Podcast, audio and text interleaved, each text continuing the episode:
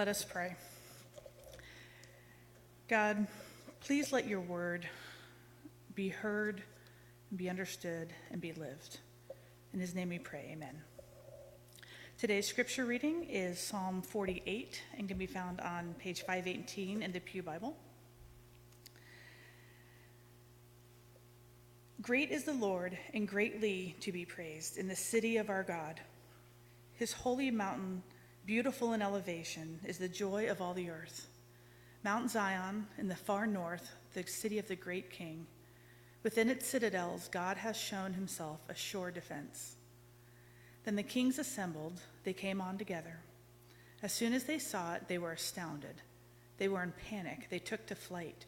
Trembling took hold of them there, pains as of a woman in labor, as when an east wind shatters the ships of Tarshish.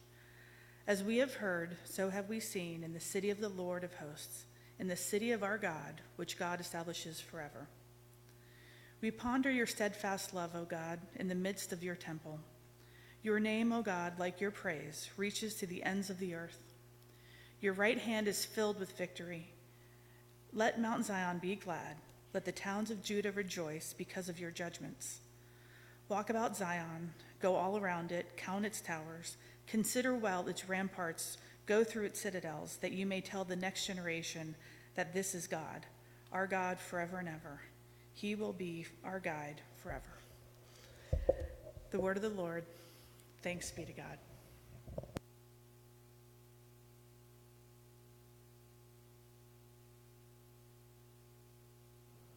Well, once again, it is good to be together, and we come before Christ hoping to continue to be formed in the way of Jesus, recognizing that we are people on the way, people who are reaching these stopping points along the way, as we'll hear about in this text, and yet always being made whole in Christ. Our second scripture reading is from the book of 2 Samuel, chapter 5, verses 1 through 5 and 9 and 10. And you can find that on page 279 in the Pew Bible or linked on our website Hear the word of the Lord as we hear it from 2 Samuel. Then all the tribes of Israel came to David at Hebron and said, Look, we are your bone and flesh. For some time, while Saul was king over us, it was you who led out Israel and brought it in. The Lord said to you, It is you who shall be the shepherd of my people Israel. You shall be ruler over Israel. So all the elders of Israel came to the king at Hebron, and King David made a covenant with them at Hebron before the Lord. And they anointed David king over Israel. David was 30 years old when he began to reign, and he reigned for 40 years. At Hebron, he reigned over Judah seven years and six months. And at Jerusalem, he reigned over all Israel and Judah 33 years.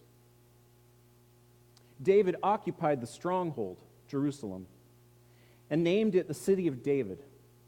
David built the city all around from the Millo inward. And David became greater and greater, for the Lord, the God of hosts, was with him. Pray with me. Lord, we know that you have given us many gifts, and some of those are uh, chosen leadership, chosen people to guide our communities. And so we remember that as we hear the story of King David's inauguration. That God, you are out ahead of us, choosing, guiding, shepherding us forward. We trust in all of this. In Christ's name we pray. Amen. So, friends, we mark today in a few important ways. First, it is the end of our time looking at the books of Samuel, the rise of King David, and the unification of a divided nation of Israel under God's chosen king. Next week, we're going to move to the letter to the Ephesian church, a brief interlude in our summer studies that will then be followed by our annual pulpit swap with Cordata and First Presbyterian churches. God is uniting God's people under a king, and we are united as a community with the people of God. Now, second, we mark today as Washington state's formal reopening and lifting of many restrictions due to COVID 19. While we understand that the pandemic is far from over, we also celebrate the advancements in science and medical care that have allowed for many of us who are vaccinated to pave the way to the full alleviation of this threat of the virus. We celebrate that God has moved through our world in this way, in the hands of epidemiologists and skilled physicians, drawing us back in person to community. We are also reminded that we have never truly been apart. Rather, we are bound up as the people of God, even as we have been called to stay separate for some so long. Finally, we mark today as a celebration of the birth of the United States, our nation. Words like freedom and liberty and independence are often used in this celebration, marking our nation as separate or somehow perhaps superior because of our triumphs over tyrannical empires. However, this celebration has some bittersweetness to it we are also reminded that the sovereignty of our nation comes on the backs of enslaved peoples, gathers from the lands of existing nations of indigenous peoples, and does not always represent all people in its laws and justice. And so today we mark it with caution. As the Church of Christ, we are encouraged not to tout our liberty, but rather celebrate how God unifies us breaks down the walls of division, and leads all people into shalom and hope that our American independence offers faint, cloudy images of. Our text today is a study of such optimism and such need for caution. It is a unifying text, no doubt. And we must see this text, text as such a picture of how God unites people from division and discord. We must read this text for the truth that God reveals in it. The people get what they want, but also the king who they inaugurate is chosen by God. No one else. The inauguration of David is a preview of, a taste of, a foreshadowing of the true king. Jesus Christ. As we hear in the final verses of our reading, David becomes great not by his own ability, but by the presence of the Lord, the God of hosts, with him. So, what does the presence of God feel like? What is it to experience that as the gathered body of Christ here? And what does it mean to be invited to grow in that presence? as we taste it and see it today. First, I want to say that it means that God is inviting the people of Israel to move on. It seems that they already had, actually, according to this passage, where we find in verse 2 Saul may have been the king, but David was the true leader, long before he is inaugurated over all of Israel. And so we hear in this as well it is time for people to move on. It is time for us to move ahead.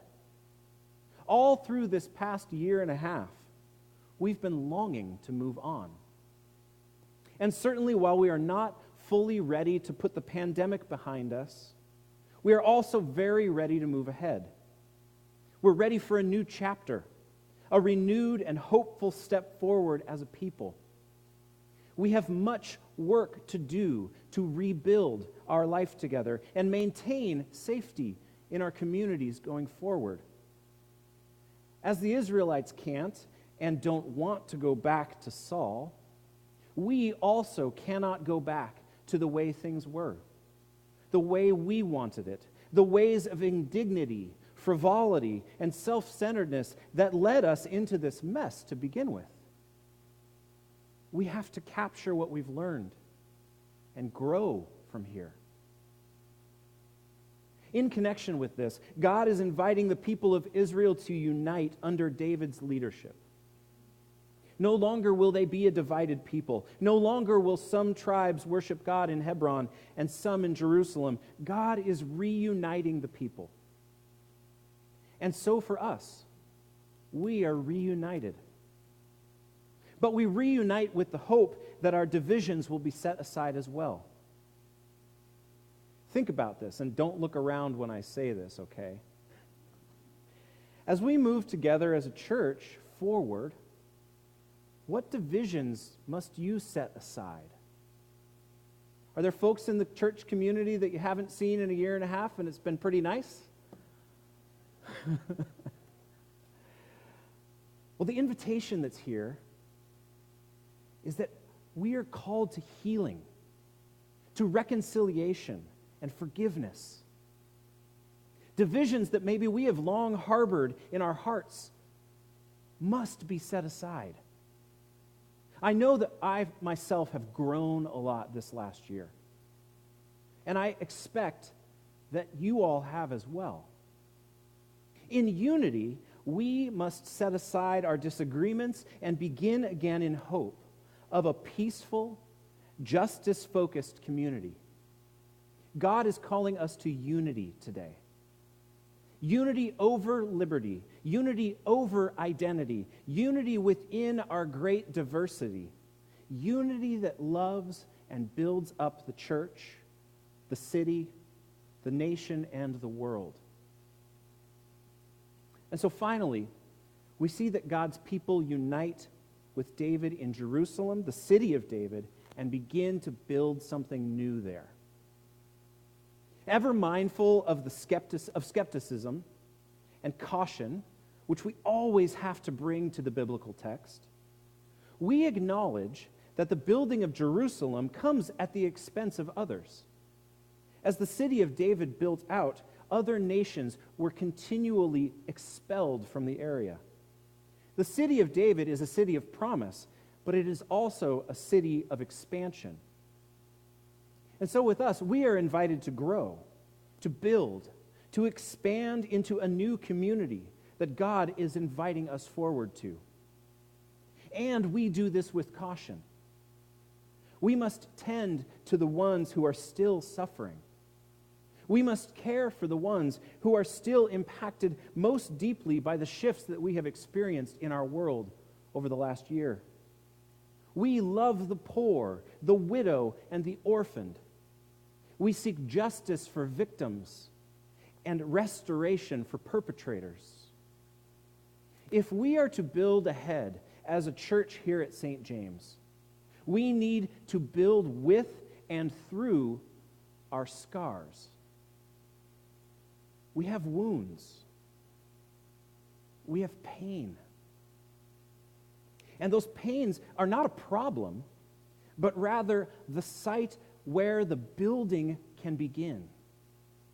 We build and we grow from this place where we currently stand by doing all that was, is, is within our power to make this church a safe haven, a site of healing, a building like the city of Jerusalem.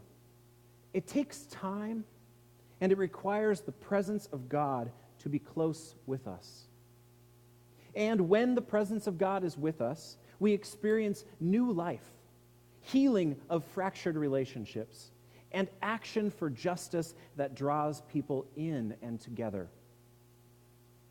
We are at the threshold of a new time as a world and as a church community. We cannot look back. But our building and growing forward must come out of all that we have learned, all of our scars and pain, all of our latent hopes and longed for dreams.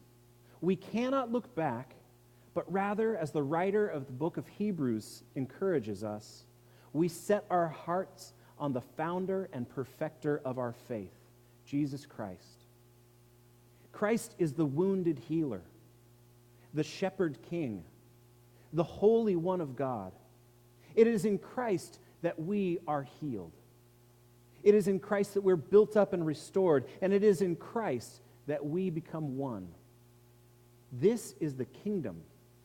As the elders of the tribes of Israel said, this is the flesh and bone kingdom of God that we speak of. King David's reign is a historically significant moment for the nation of Israel. And yet, it is but a foretaste of the kingdom of God which Christ speaks of. The people of God tasted what unity around a leader looked like. They could sense the difference of blessing that came with this king. And yet, it was always just a shadow of what is to come. This is what Jesus describes when he describes the kingdom of God being at hand. It is arriving, breaking through, already here and not yet fully realized. We, the church, the people of God, we also anticipate that which is to come. We are all united, perhaps a bit more today, but we still long for unity in its fullness. We long to gather with those that we have since long lost. We long to be with those from whom we are estranged. We long for the day when God's justice will roll down like a mighty stream and bring wholeness to all people who cry out for God's mercy. Thankfully, we have a practice that helps us mark a day like this in all its sense of resolution and yet longing and anticipation, the already and the not yet. This practice is coming to the table. We come to the table as individuals whose liberty is set aside, and instead we become one people, united, all collectively longing for the goodness of God that we find here. The table is a great unifier, it is the great unifier. All are offered, all are welcome, all are received. There is no privilege, there is no social standing, no greater than or less than at the places of this table. As the elders of the tribes of Israel remarked to David, we are as well bone and flesh with one another. The bone and flesh imagery is helpful as we come to the table today. We come as a people who share bone, strength, fortitude, resolve as a people and we come to the table as a people who share flesh. We share weakness, fragility, fatigue, and humility. We are bone and flesh, greater than our shared biology or families of origin, bone and flesh as a shared humanity, longing for God's good meal that is set before us. And so, as the Good Shepherd has called us here today, so the Good Shepherd also invites us to receive the gifts of God at this table as one united people. Amen.